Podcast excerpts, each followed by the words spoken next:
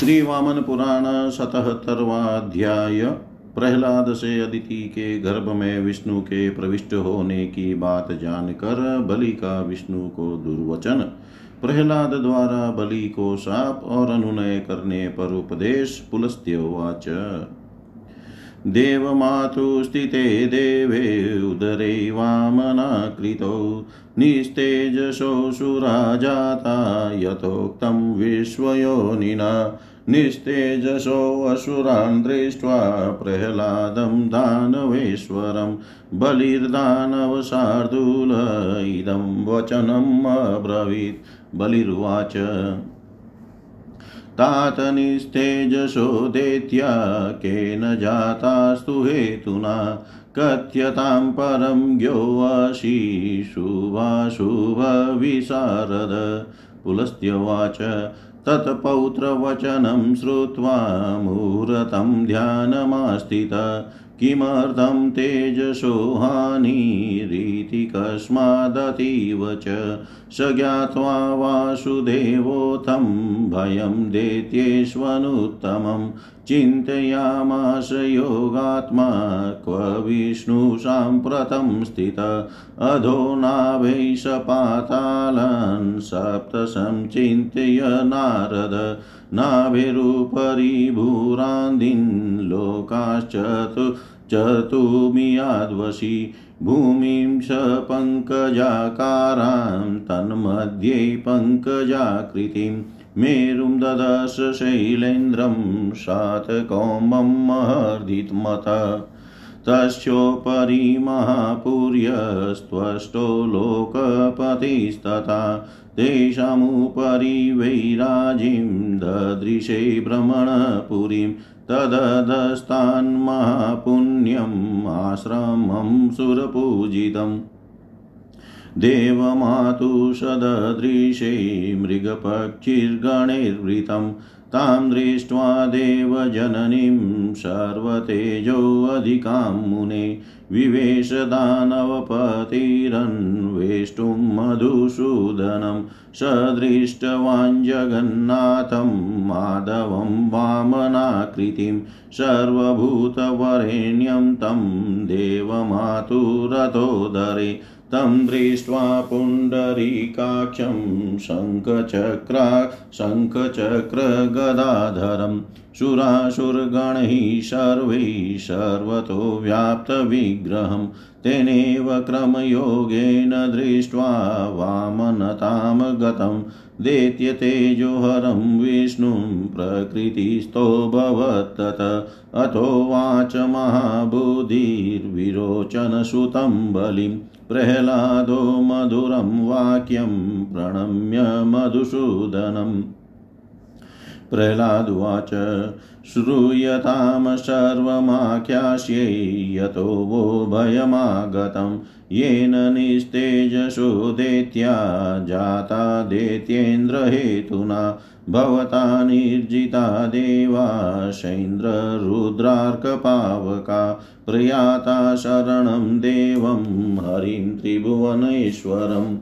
स तेषां भयं दत्वा शक्रादीनां जगद्गुरु अवतीर्णो महाबाहुरदित्या जठरे हरि ऋतानि वस्तेन बले तेजासीति मतिर्मम नालं तमो विषयितुं स्थातुं सूर्योदयं बले। पुलस्त्यवाच प्रहलादवचनं श्रुत्वा क्रोधप्रस्फुरिताधर प्रहलादमाहत बलिर्भावी कर्म प्रचोदित।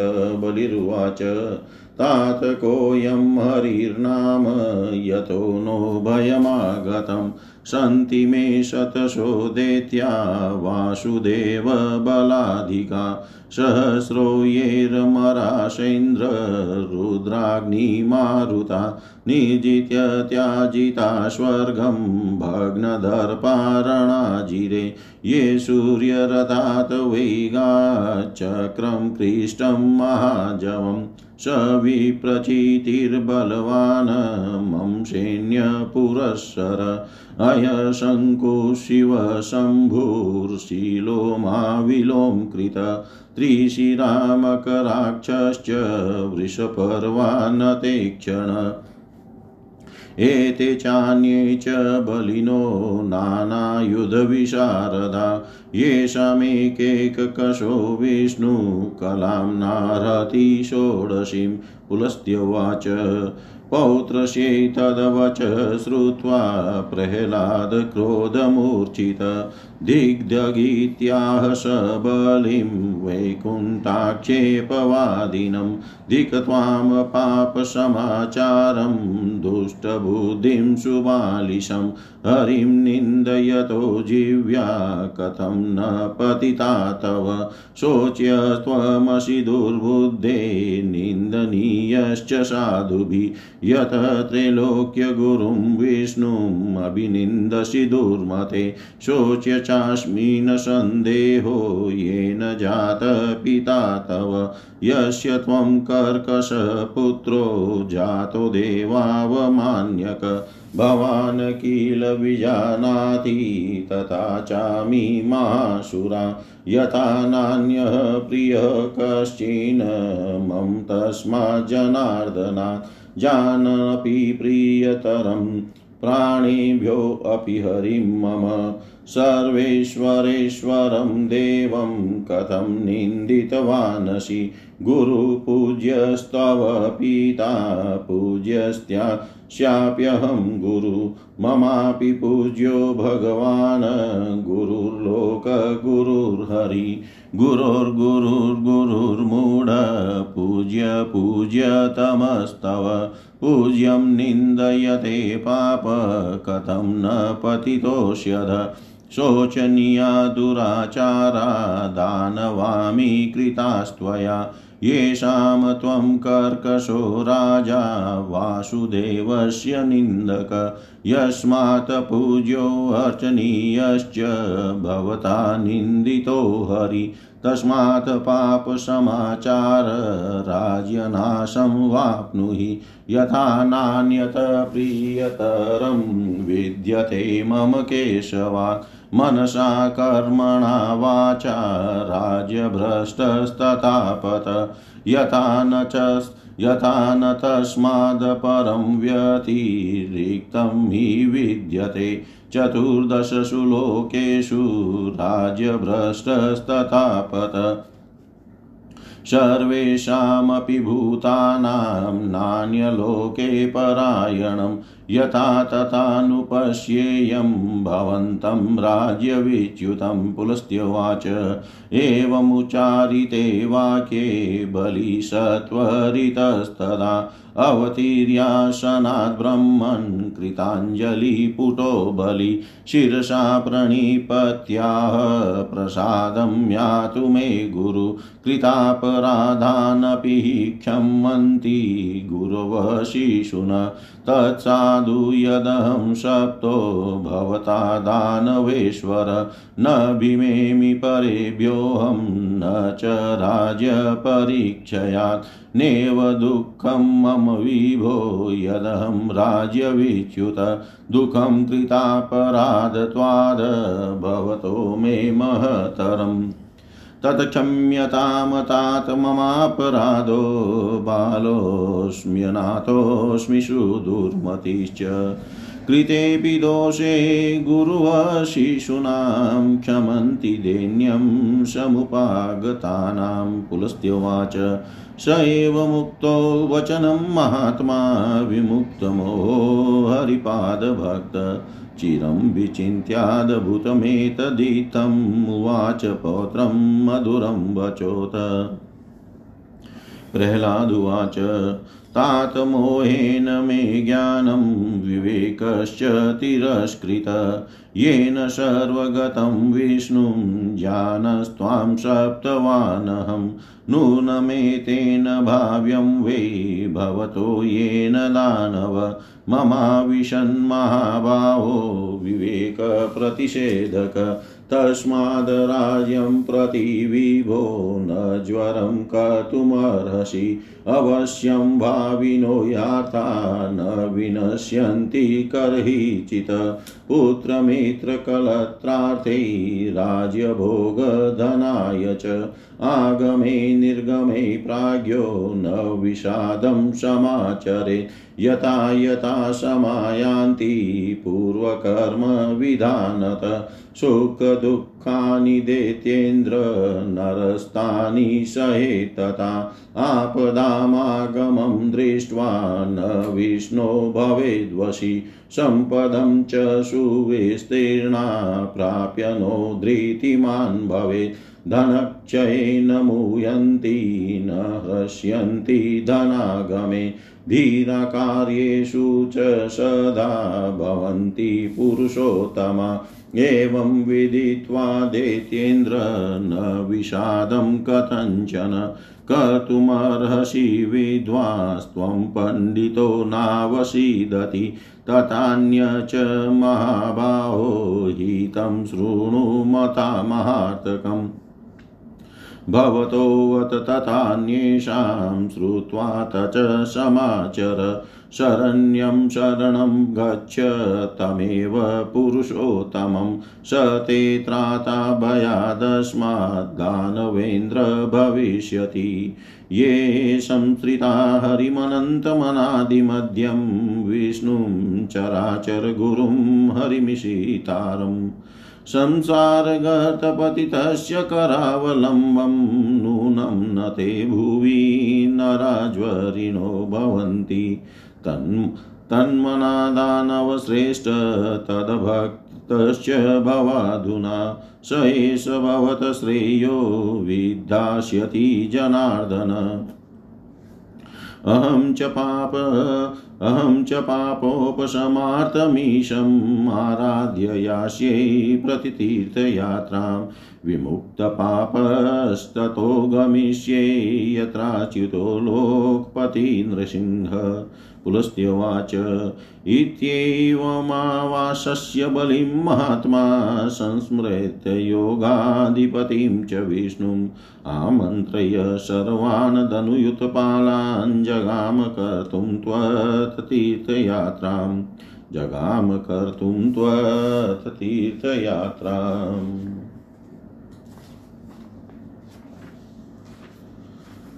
पुलस्त्य जी बोले, नारद जी, संसार के उत्पन्न करने वाले भगवान के वचनानुसार देव माता अदिति के गर्भ में वामन रूप में देव के स्थित हो जाने पर असुर निस्तेज हो गए।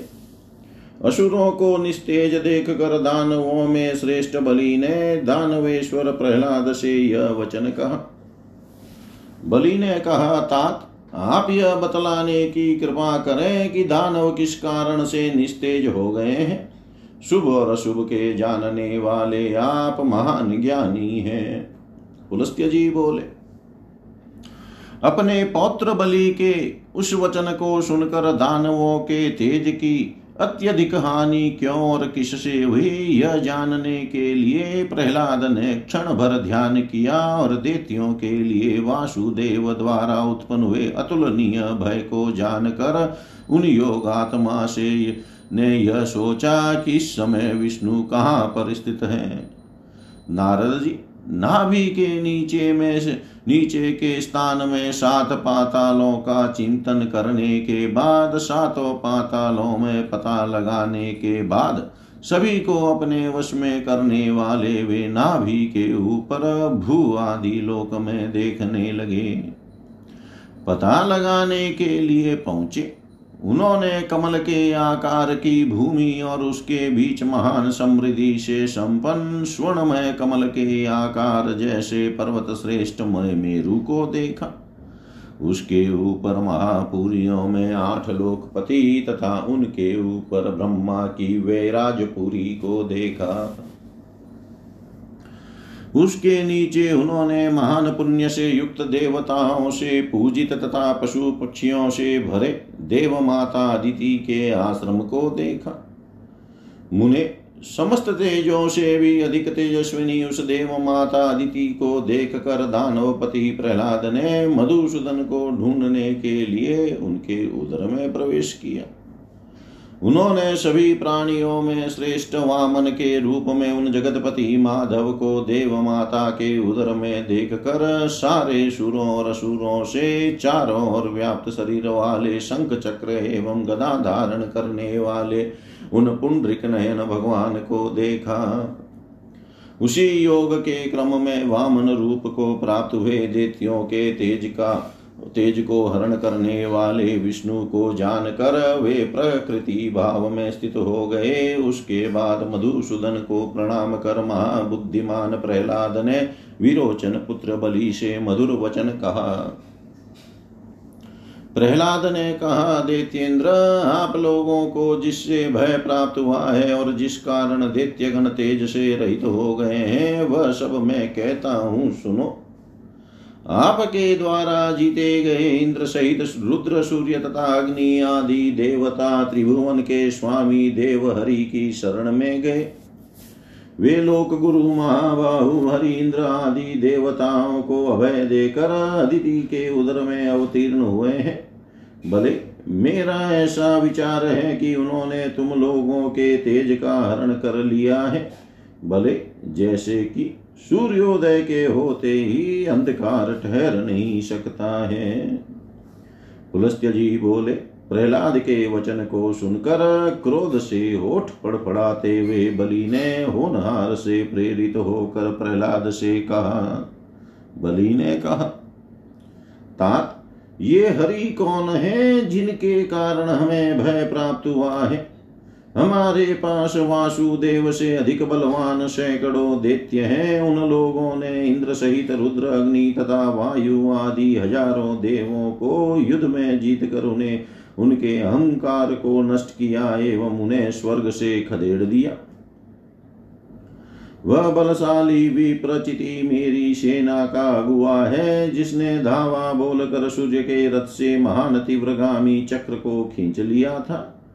अयः शंकु, शिव शंभु, अशिलोमा विलोम कृत, ऋषि राम, कराक्ष, वृषपर्वा एवं नतेक्षण, ये तथा अन्य बहुत से भांति भांति के आयुधों को चलाने में निपुण बलवान दैत्य मेरे सहायक हैं, जिनमें हर एक की सोलहवीं कला के भी समान विष्णु नहीं है। पुलस्त्य ने कहा, पौत्र के इस वचन को सुनकर अत्यंत कुपित हुए उन प्रहलाद ने विष्णु की निंदा करने वाले बलि से कहा, पाप कर्मा दुष्ट बुद्धि, तुम मूर्ख हो, धिक्कार है। विष्णु की निंदा करते हुए तुम्हारी जीभ क्यों नहीं गिर गई? दुर्बुद्धे, दुर्मते, तुम शोक करने लायक और सजनों द्वारा निंदा किए जाने योग्य हो, क्योंकि तुम तीनों लोकों के गुरु विष्णु की निंदा कर रहे हो। निसंदेह में भी शोक के लिए शोक किए जाने लायक हूँ, जिसने तुम्हारे उस पिता को जन्म दिया जिससे तुम देवताओं की निंदा करने वाले तथा उग्र पुत्र हुए। निश्चय ही तुम और ये महासुर भी जानते हैं कि जनार्दन से अधिक दूसरा कोई मेरा प्रिय नहीं है। विष्णु मुझे प्राणों से भी अधिक प्रिय है, यह जानते हुए भी तुमने सर्वेश्वरेश्वर देव की निंदा किस प्रकार की? तुम्हारे पिता तुम्हारे लिए गुरु एवं पूजनीय हैं, उनका भी गुरी गुरु तथा पूजनीय मैं हूँ।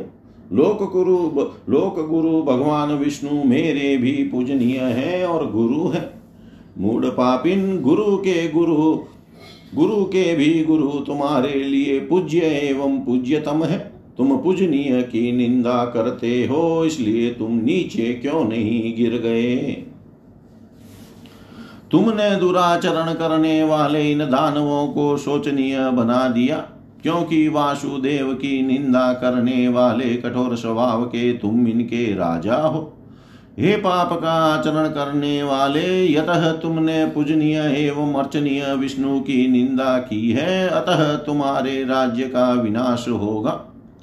क्योंकि मन, कर्म एवं वाणी से मेरा केशव से अधिक दूसरा कोई प्रिय नहीं है, अतः राज्य से भ्रष्ट होकर तुम अधः पतित हो जाओ। क्योंकि चौदहों लोकों में उनसे भिन्न दूसरा कोई नहीं है। अतः राज्य भ्रष्ट होकर तुम पतित हो जाओ, क्योंकि संसार में सभी भूतों का वासुदेव के अतिरिक्त दूसरा कोई आधार नहीं है। अतः मैं तुम्हें राज्यच्युत हुआ देखूं। पुलस्त्य जी बोले, भ्रमण इस प्रकार कहे जाने पर बलशाली बलि शीघ्र ही आसन से नीचे उतरा और हाथ जोड़कर उसने सिर से झुककर प्रणाम कहा, गुरु मेरे ऊपर आप प्रसन्न हो। बड़े लोग अपराध करने पर भी बालकों को क्षमा करते हैं। दानवेश्वर आप मुझे आपका मुझे शाप देना ठीक है। मैं शत्रुओं से तथा राज्य राज्य के विनाश होने से भयभीत नहीं हूँ।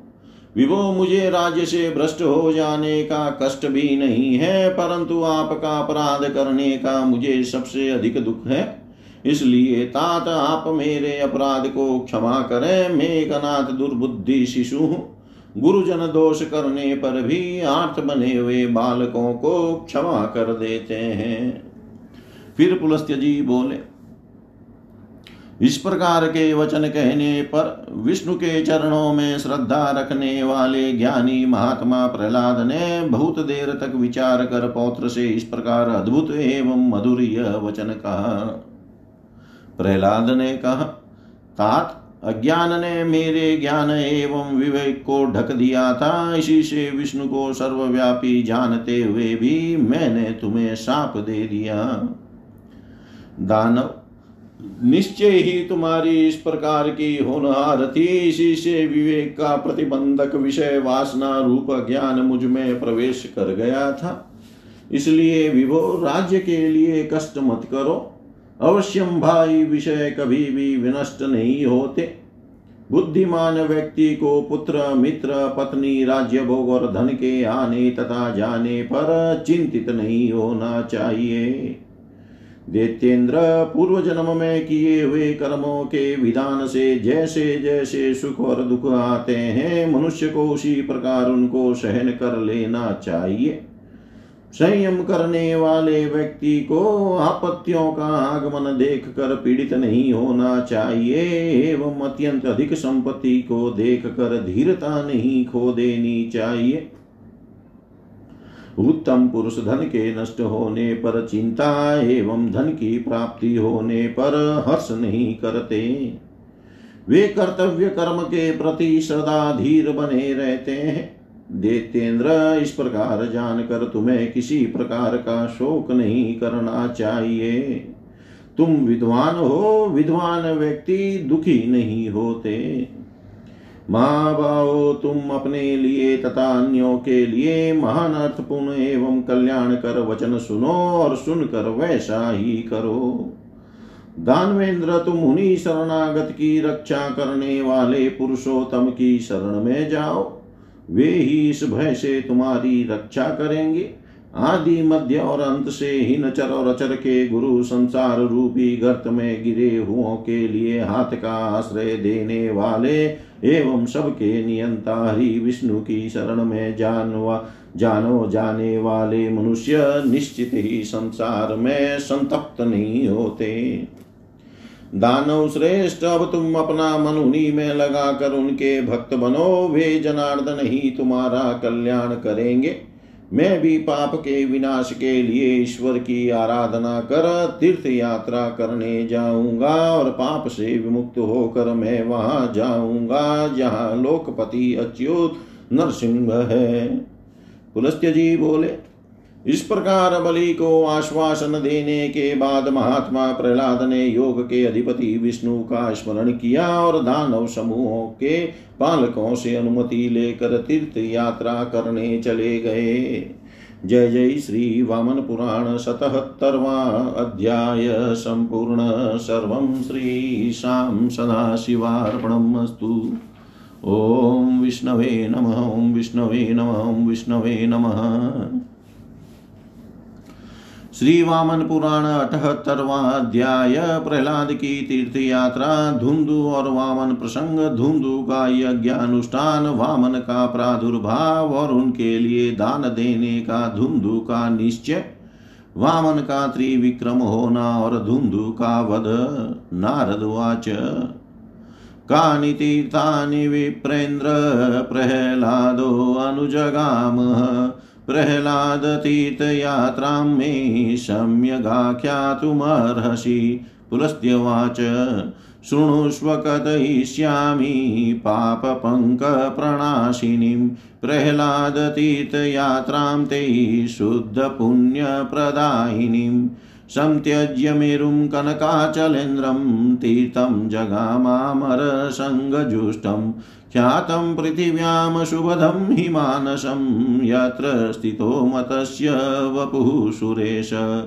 तस्मिन् तीर्थवरे स्नात्वा सन्तर्प्य पितृदेवता। सम्पूज्य च जगन्नाथम् अच्युतं श्रुतिभिर्युतम्। उपोष्य भूय सम्पूज्य देवसी पितृमानवान्। जगाम कच्छपं द्रष्टुं कौशिक्यां पापनाशनं। तस्या स्नात्वा महानद्यां सम्पूज्य च जगत्पतिं। समुपोष्य शुचिर्भूत्वा दत्वा विप्रेषु दक्षिणां। नमस्कृत्य जगन्नाथम् अतो कूर्म वपुर्धरम्। ततो जगाम कृष्णाख्यं द्रष्टुं वाजीमुखं प्रभुं। तत्र देवहृदये स्नात्वा तर्पयित्वा पितॄन् सुरान्। सम्पूज्य हयशीषं च जगाम गजसाह्व्यम्। तत्र देवं जगन्नाथं गोविन्दं चक्रपाणिनं। स्नात्वा सम्पूज्य विधिव जगाम यमुनां नदीं। तस्यां स्नातशुचिर्भूत्वा सन्तर्प्य शिशुरान् पितॄन्। ददर्श देवदेवेशं लोकनाथं त्रिविक्रमं। नारद उवाच साम्प्रतं भगवान् विष्णु त्रैलोक्याक्रमणं वपु। करिष्यति जगत्स्वामी बलिर्बन्धनमीश्वर। तत्कथं पूर्वकालेऽपि विभुराशित त्रिविक्रम। कस्य वा बन्धनं विष्णु कृतवांस्तच मे वद। पुलस्त्यवाच श्रूयताम कथयिष्यामि योऽयं प्रोक्तः त्रिविक्रम। यस्मिन् काले सम्भवुव यं च वञ्चितवानसो। आशित धुन्धुरिति ख्यात कश्यपस्योरससुत। धनुगर्भसम्भूतो महाबलपराक्रम। स समाराध्य वरदं ब्रह्माणं तपसा सुर। अवध्य त्वं सुरैशेन्द्रै प्रार्थयत स तु नारद। तदवरं तस्य च प्रादात् तपसा पङ्कजोद्भव। परितुष्ट स च बली निजगाम त्रिविष्टपम्। चतुर्थस्य कलेराधो जित्वा देवान् सवासवान्। धुन्धुशक्रत्वमकरो धीरण्यकशिपोषति। तस्मिन् काले स बलवान् हिरण्यकशिपुस्तत। चचार मन्दरगिरौ दैत्यं धुन्धुं समाश्रित। ततो शूरा यथा कामं विहरन्ति त्रिविष्टपे। ब्रह्मलोके च त्रिदशा संस्थिता दुःखसंयुता। ततो अमरान् ब्रह्मसदो निवासिन श्रुत्वा तदुन्दुर्दिति जानुवाच। व्रजाम दैत्या वयमग्रजस्य सदो विजेतुं त्रिदशान् सशक्रान्। ते धुन्धुवाक्यं तु निशम्य दैत्या प्रोचूर्णनो विद्यति लोकपाल। गतिर्ययायाम पितामहाजिरं सुदुर्गमोऽयं परतो हि मार्ग। इतः सहस्रैर्बहुयोजनाख्यैर्लोको महर्नाम महर्षि जुष्ट। येषामि दृष्ट्यार्पणचोदितेन दयन्ति दैत्या सहसेक्षितेन।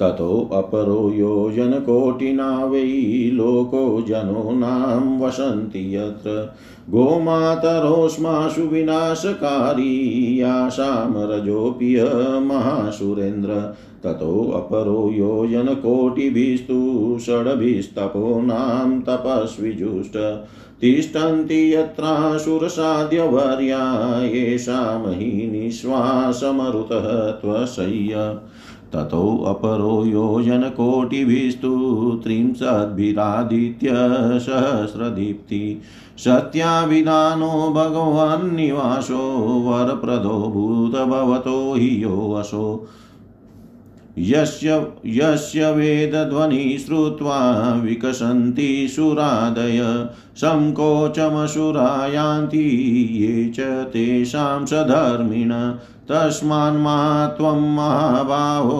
मतिमेतां समादद विराजभुवनं धुन्धो दूरारोहं सदा नृभिः तेषां वचनमाकर्ण्य धुन्धुप्रोवाच दानवान् गन्तुकाम सदनं ब्रह्मणो जेतुमीश्वरान् कथं तु कर्मणा केन गम्यते दानवसभा कथं तत्र सहस्राक्ष संप्राप्त सहदेवते ते दुन्दुना दानवेन्द्रा पृष्ठा प्रोचुर्वचोधिपं कर्मतन वयं विद्मं शुक्रस्तदवेत्य संशयं दैत्यानां वचनं श्रुत्वा धुन्दुर्दैत्य पुरोहितम् पप्रच शुक्रं किं कर्म कृत्वा ब्रह्म सदो गति ततोऽस्मै कथयामास दैत्याचार्य कलिप्रिय शक्रस्य चरितं श्रीमान् पुरावृत्ररिपो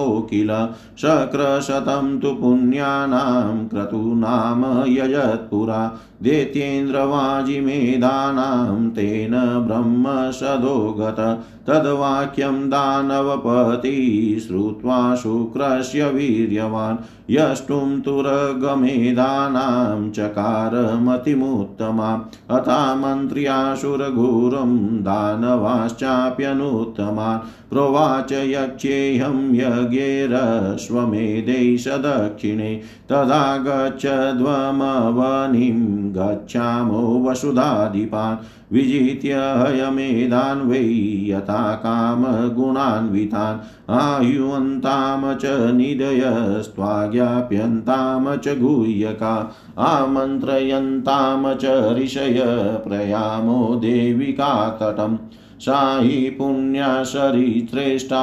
सर्वसिद्धिकरीषु वा स्थानं प्राचीनमासाद्य वाजिमेधान यजामहे इदं सुरारेर्वचनं निशम्यासुरयाजक बाणमित्यब्रवीद्दृष्टो निधय सन्धिदेश च सन्धिदेश ततो धुन्धुर्देवी काया प्राचीने पापनाशने भार्गवेन्द्रेण शुक्रेण वाजिमेधाय दीक्षित सदस्या ऋत्विजश्चापि तत्रासन् भार्गवा द्विजा शुक्रस्यानुमते ब्रह्मन् शुक्रशिष्याश्च पंडिता यज्ञभागभुजस्तत्र स्वरभानुप्रमुखा मुने कृताश्चासुरनाथेन शुक्रस्यानुमते सुरा ततः प्रवृतो यज्ञस्तु स्वमुत्सृष्टस्तथा हय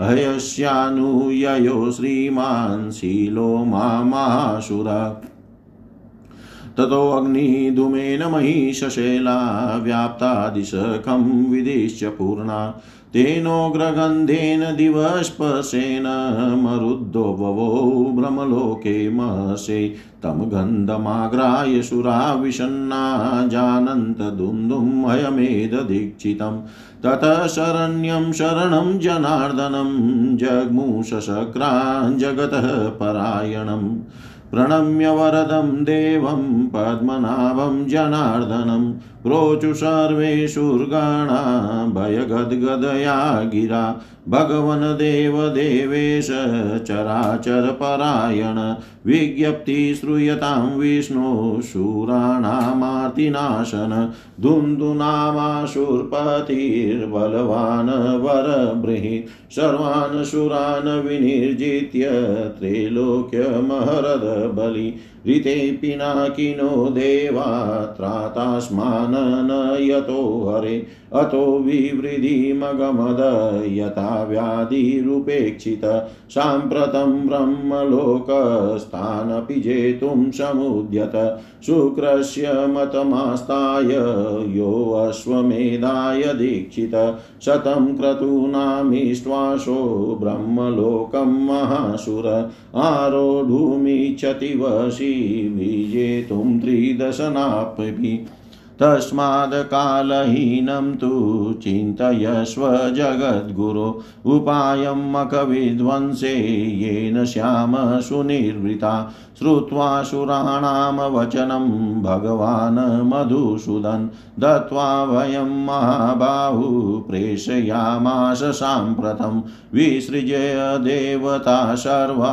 ज्ञात्वा जेयं महासुरं बन्धनाय मतिं चक्रे धुन्दोर्धर्मध्वजस्य वै ततः कृत्वा स भगवान् वामनं रूपमीश्वर देहं त्यक्त्वा निरालम्बं काष्ठवद देविका जले क्षणान् मञ्जस्ततोन्मञ्जन् मुक्तकेशो यदृच्छया दृष्टोऽथ दैत्यपतिना दैत्यैश्चान्यैस्ततः शिभिः ततः कर्म परित्यज्य यज्ञं ब्राह्मणोत्तमा समुत्तारयितुं विप्रमाद्रवन्तः समाकुला सदस्या यजमानश्च ऋत्विजोऽथ महोजश निमजमानुमुजर्हुः सर्वे ते वामनं द्विजम् समुतार्य प्रसन्नास्ते प्रप्रचु सर्व एव हि किमर्थं पतितोषीह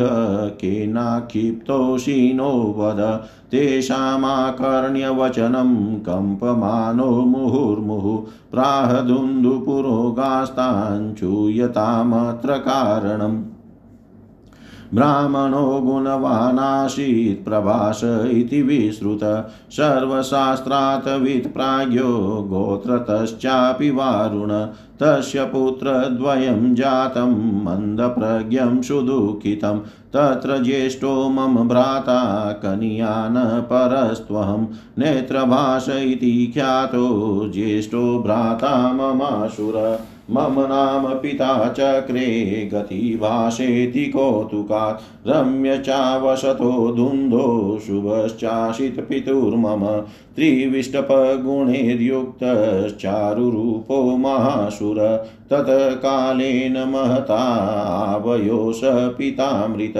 तस्योद्वदेहिकं कृत्वा गृह्यमावां समागतो ततो मयोक्तस भ्राता विभजाम गृहं वयम् तेनोक्तो नेव भवतो विद्यते भाग इत्यहं कुब्जवामन खञ्जानां क्लीबानां स्वीत्रीणामपि उन्मतानां तथान्धानां धनभागो न विद्यते शय्यासनस्थानमात्रं स्वेच्छयान भुजक्रिया एतावत् दीयते तेभ्यो नाथ भागहराहिते एवमुक्ते मया सोक्त किमर्थं पैतृकात् गृहात् धनात् भागमहरामि नाहं न्यायेन केन वे इत्युक्तवती वाक्यैशसो भ्राता मे कोपसंयुत समुक्षिप्याक्षिपन्नमध्यामस्यां मामीति कारणात् ममाश्याम निमग्ना निमग्गायां तु मध्येन प्लवतो गत कालसंवत्सराख्यास्तु युष्माभिरः चोद्रिता के भवन्तोऽत्र सम्प्राप्ता सस्नेहा बान्धवा इव कोऽयं च शक्रप्रतिमो दीक्षितो यो महाभुज तन्मे सर्वं समाख्यातं याथा तत्यं तपोधनं महर्दि संयुतायूयं सानुकम्पाश्च मे वृषम् तद वामन वच श्रुत्वा भार्गवा द्विज सत्तमा प्राचु प्रोचुर्वयं द्विजा ब्रह्मन् गोत्रतश्चापि भार्गवा असावपि महातेजा धुन्धुर्नाम महासुर दाता भोक्ता विभक्ता च दीक्षितो यज्ञकर्मणि इत्येवमुक्त्वा देवेशम् वामनं भार्गवास्तत प्रोचुदेत्यपतिं सर्वे वामनार्थकरं वच दीयतामस्य देत्येन्द्र सर्वोपस्कर संयुतं श्रीमा श्रीमदावशतं दास्यो रत्नानि विविधानि च इति द्विजानां वचनं श्रुत्वा देत्यपतिर्वच प्राह द्विजेन्द्र ते दद्मि यावदीच्छसि वै धनं दास्ये गृहं हिरण्यं च वाजिनः स्यन्दकान् गजान् प्रयच्छाद् प्रयच्छाम्यदभवतो व्रीयतामीप्सितं विभो तद्वाक्यं दानवपते श्रुत्वा देवो तवामन प्राहासुरपतिं दुन्दुं स्वार्थसिद्धिकरं वच सोदरेणापि भ्रात्रा हीयन्ते यस्य सम्पद तस्याक्षमस्य यद्दत्तं किमन्यो न हरिष्यति दासी दासा च भृत्याश्च गृहं रत्ने परिच्छदम् समर्थेषु द्विजेन्द्रेषु प्रयच्छस्व महाभुज मम प्रमाणमालोक्य मामकं च पदत्रयं सम्प्रयच्छस्व देत्येन्द्र नादिकं रक्षितुं क्षम इत्येवमुक्ते वचने महात्मना विहस्य देत्याधिपतिः स ऋत्विज प्रादाद द्विजेन्द्राय पदत्रयं तदा यदा सनान्यं प्रगृहाण किंचित् क्रमत्रयं तावदवेक्षयं दत्तं महासुरेन्द्रेण विभूर्यशस्वी चक्रे ततो लङ्घयितुं त्रिलोकीं त्रिविक्रमं रूपमनन्तशक्ति कृत्वा च रूपं दितिजाश्च हत्वा प्रणम्य च सिन् प्रथम क्रमेण महिं महिद्रै सहितां सहानवां जहार रत्नाकरपथ नैर्युतां भुवं सनाकं त्रिदशादिवासं सोमार्करीक्षैरभिमण्डितं नभ देवो द्वितीयेन जहार वेगात् क्रमेण देवप्रियम् इप्सुरीश्वर क्रमं तृतीयं न यदास्य पूरितं तदातिकोपादनुपुङ्गवस्य पपात पृष्ठे भगवास्त्रिविक्रमो मेरुप्रमाणेन तु विग्रहेण पतता वासुदेवेन दानवोपरि नारद त्रिंशन्ध्यो जनसाहस्री भूमिर्गता दृढीकृता ततो दैत्यं समुत्पाट्य तस्यां प्रक्षिप्य वेगत अवसत शिखता वृष्ट्या तामगतां पूरयत् ततः स्वर्गं सहस्राक्षो वासुदेव प्रसादत शुराश्च सर्वे त्रैलोक्यं वापुर्निरुपद्रवा भगवान्नपि दैत्येन्द्रं प्रक्षिप्य शिखतार्णवे कालिन्द्यारूपमादाय तत्रैवान्तरधीयत एवं पुरा विष्णुरभूच वामनो धुम्धुं विजेतुं च त्रिविक्रमोऽभूत् यस्मिन् स दैत्येन्द्रसूतो जगाम महाश्रमे पुण्ययुतो महर्षे महाश्रमे पुण्ययुतो महर्षे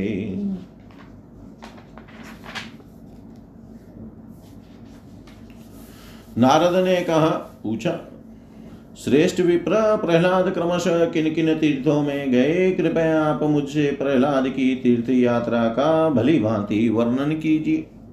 पुलस्त्य जी बोले नारद जी सुनिए मैं आपसे पाप रूपी कीचड़ को नष्ट करने वाली एवं पवित्र पुण्य को देने वाली प्रहलाद की तीर्थ यात्रा को कहता हूँ।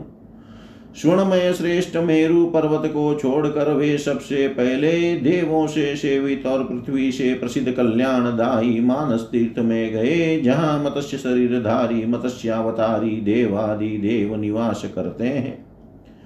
उस उत्तम तीर्थ में स्नान और पितृदेव तर्पण कर उन्होंने वेद मंत्रों से अच्युत भगवान विश्वेश का पूजन किया। फिर वहां उपवास रहकर देवों ऋषियों पितरों और मनुष्यों की यथा योग्य पूजा कर कौशिकी में अवस्थित पाप का नाश करने वाले भगवान कच्छप का दर्शन करने गए।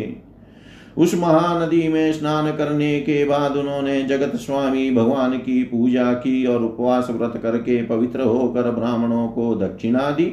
उसके बाद कच्छपावतार जगन्नाथ भगवान को नमस्कार कर वे वहां से कृष्ण नाम के अश्वमुख भगवान का दर्शन करने चले गए। वहां उन्होंने देवह्रद में स्नान कर देवों एवं पितरों का तर्पण किया और हयग्रीव भगवान का अर्चन कर वे हस्तिनापुर चले गए।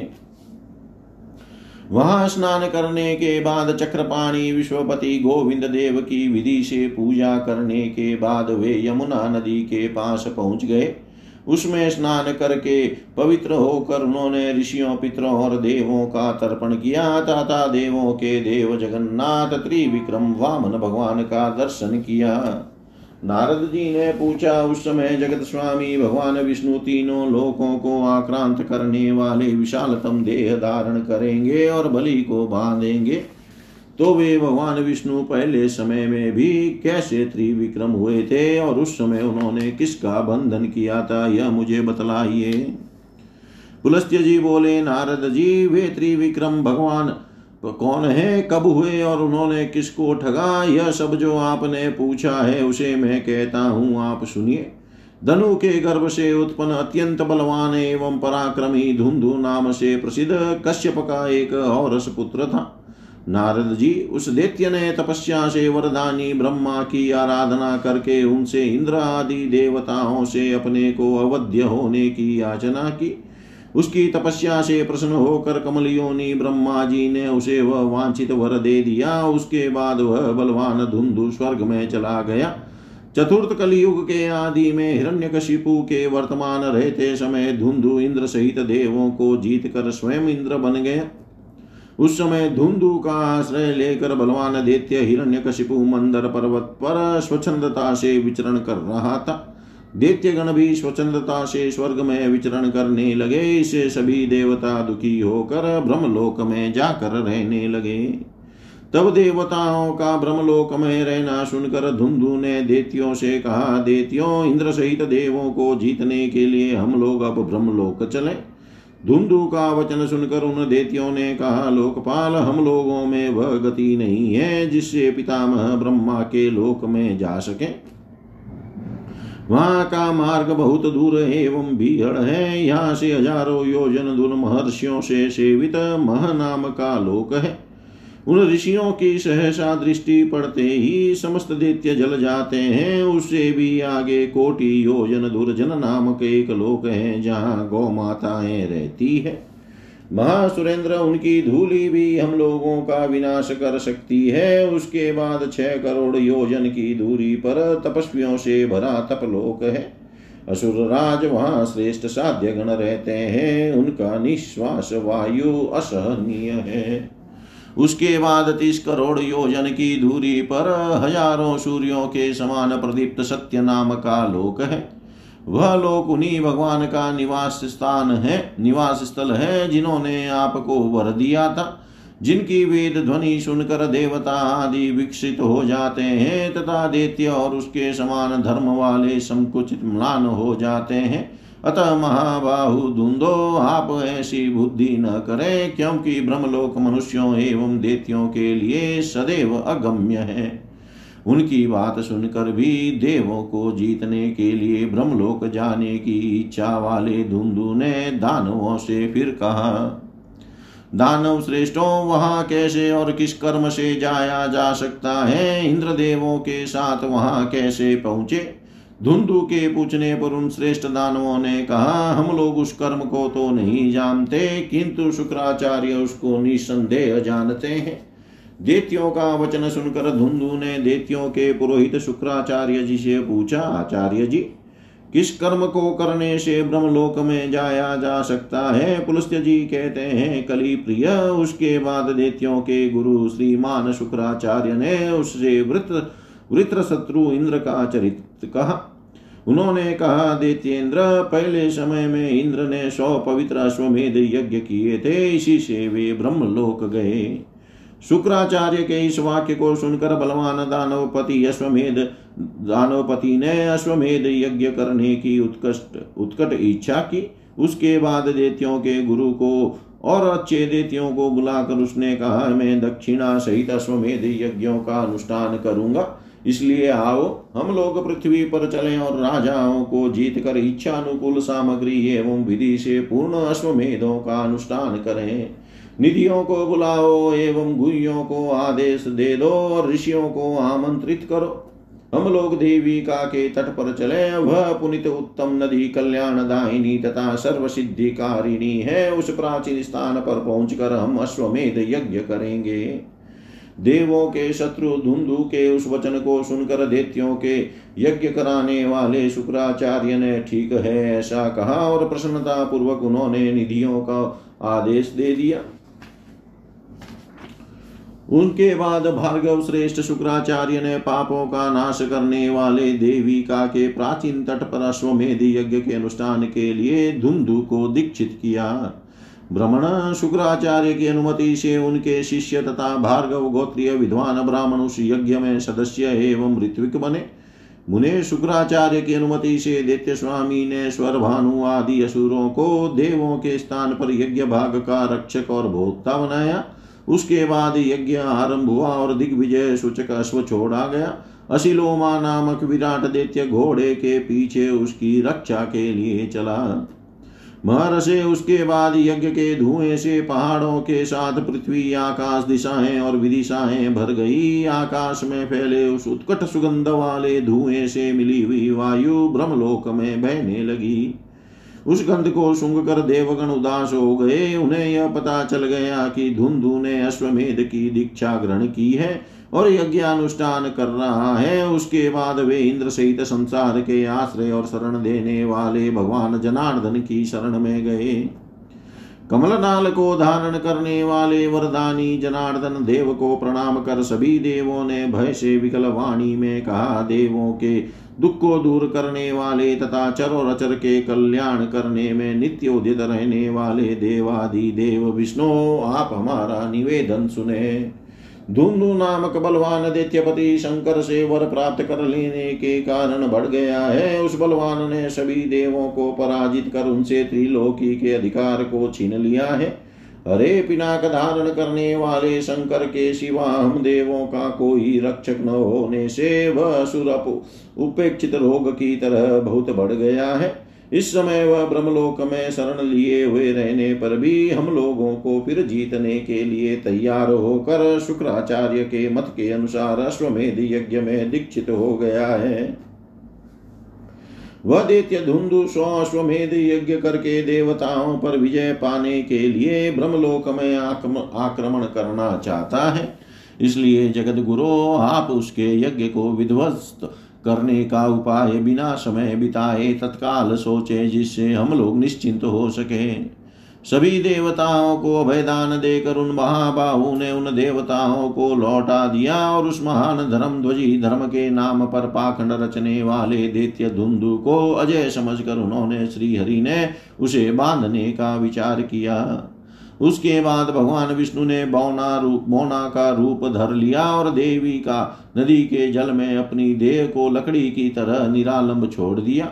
खुले हुए केशों वाले वे क्षण मात्र में अपने आप डूबने उतराने लगे। उसके बाद दैत्यपति ने तथा अन्य दैत्यों एवं ऋषियों ने उन्हें देखा।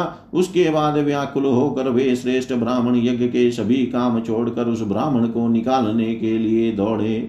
सभी सदस्य, यजमान एवं अति तेजस्वी ऋत्विजों ने डूबते हुए बौना का आकार वाले ब्राह्मण को नदी के जल से बाहर निकाला और उससे पूछा, हमें यह बतलाओ कि तुम यहाँ क्यों गिरे अथवा तुम्हें किसने फेंका। उसने उनके वचन को सुनकर बार बार कांपते हुए धुंधु आदि से कहा, आप लोग इसका कारण सुने। वरुण गोत्र में उत्पन्न प्रभास नाम के एक ब्राह्मण थे। वे सभी शास्त्रों के तात्पर्य को जानने वाले और बुद्धिमान थे। उनके दो पुत्र उत्पन्न हुए। वे दोनों ही अल्पबुद्धि और अत्यंत दुखग्रस्त थे। उनमें मेरा बड़ा भाई और मैं छोटा हूँ। अये दैत्य, मेरा बड़ा भाई नेत्रभास नाम से प्रसिद्ध है। मेरे पिता ने कुतूहलवश मेरा नाम गतिभास रख दिया। महासुर धुंधो, मेरे पिता का निवास स्थान सुंदर आनंदा है, स्वर्गीय गुणों से युक्त एवं मनोहर था। उसके बाद बहुत दिनों के पश्चात हम दोनों के पिता स्वर्ग चले गए। उनकी दाह संस्कार आदि श्राद्ध क्रिया करके हम दोनों भाई घर आ गए। उसके बाद मैंने अपने उन बड़े भाई से कहा, हम दोनों आपस में घर का बंटवारा कर लें। उसने मुझसे कहा, तुम्हारा हिस्सा नहीं है, क्योंकि कुबड़े, बौने, लंगड़े, हिंजड़े, चरक वाले, पागल और अंधों को धन धन अंधों का धन में हिस्सा नहीं होता है। उन्हें केवल सोने भर का स्थान तथा अपनी इच्छा के अनुसार अनुभोग का अधिकार दिया जाता है। वे संपत्ति के भागी अधिकारी नहीं होते।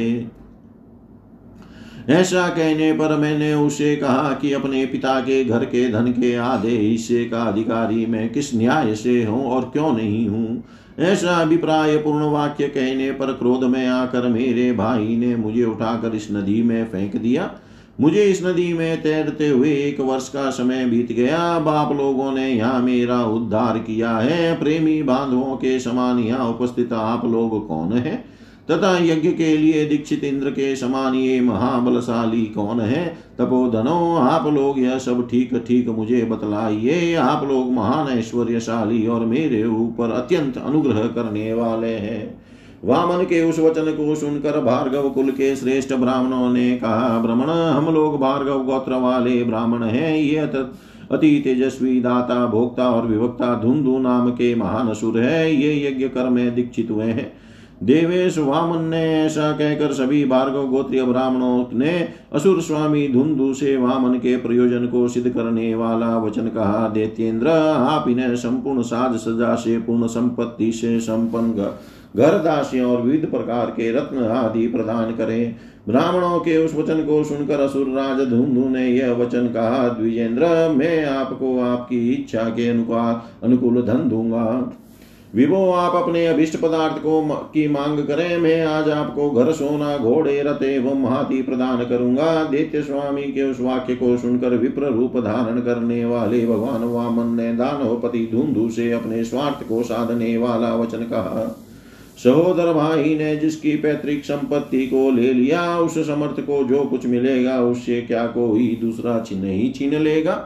महाबाहो, आप दिए हुए की रक्षा करने में समर्थ श्रेष्ठ ब्राह्मणों को दासी, दास, नौकर, घर, रत्न और अच्छे वस्त्र दे। दैत्येंद्र, मुझे तो मेरा परिमाण देख कर केवल तीन पग भूमि ही दे दे। इससे अधिक की रक्षा करने में मैं समर्थ नहीं हूँ।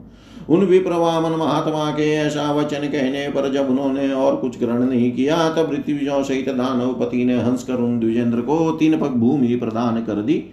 महान सुरेंद्र द्वारा तीन पग भूमि प्रदान की हुई देख कर अनंत शक्ति वाले यशस्वी एवं विभु वामन भगवान ने तीनों लोकों को नाप लेने के लिए त्रिविक्रम विराट रूप धारण कर लिया। विशाल रूप धर लेने के बाद उन्होंने दैत्यों का वध कर ऋषियों को प्रणाम किया और प्रथम पाद न्यास में ही पर्वत, सागर, रत्नों की खान एवं नगरों से युक्त पृथ्वी को नाप कर ले लिया। देवताओं का प्रिय करने की इच्छा वाले भगवान वामन देव ने द्वितीय पक्ष से तुरंत ही देवताओं के निवास स्वर्ग के साथ ही भुवर लोक, चंद्र, सूर्य एवं नक्षत्रों से मंडित आकाश को भी ग्रहण कर लिया। उनका तृतीय पादक्रम जब पूरा नहीं हुआ तो अत्यंत क्रोध से भगवान त्रिविक्रम मेरु के समान शरीर से दानव श्रेष्ठ की पीठ पर पड़े गिर पड़े। नारद जी, वासुदेव के दानव के ऊपर गिरने से भूमि में हजार योजन का सुदृढ़ गड्ढा बन गया। उसके बाद उन्होंने दैत्य को उठाकर जोर से उसमें फेंक दिया और बालू की वर्षा से उस गड्ढे को भर दिया। उसके बाद वासुदेव की कृपा से इंद्र ने स्वर्ग पा लिया और उपद्रवों से रहित संपूर्ण देवों को त्रिलोकी की प्राप्ति हो गई। कालीन देव ही अपना स्वरूप धारण कर वही अंतरहित हो गई। प्राचीन काल में इसी प्रकार धुंधु को जीतने के लिए विष्णु भगवान वामन तथा उसके बाद त्रिविक्रम बने। महर्षि नारद जी व पुण्यात्मा दैत्येंद्र पुत्र प्रहलाद तीर्थ यात्रा के प्रसंग में उसी आश्रम में गया। जय जय श्री वामन पुराण अठहत्तरवा अध्याय संपूर्ण। सर्वं श्रीशां सदाशिवार्पणमस्तु। ओं विष्णवे नमः विष्णवे नमः विष्णवे नमः।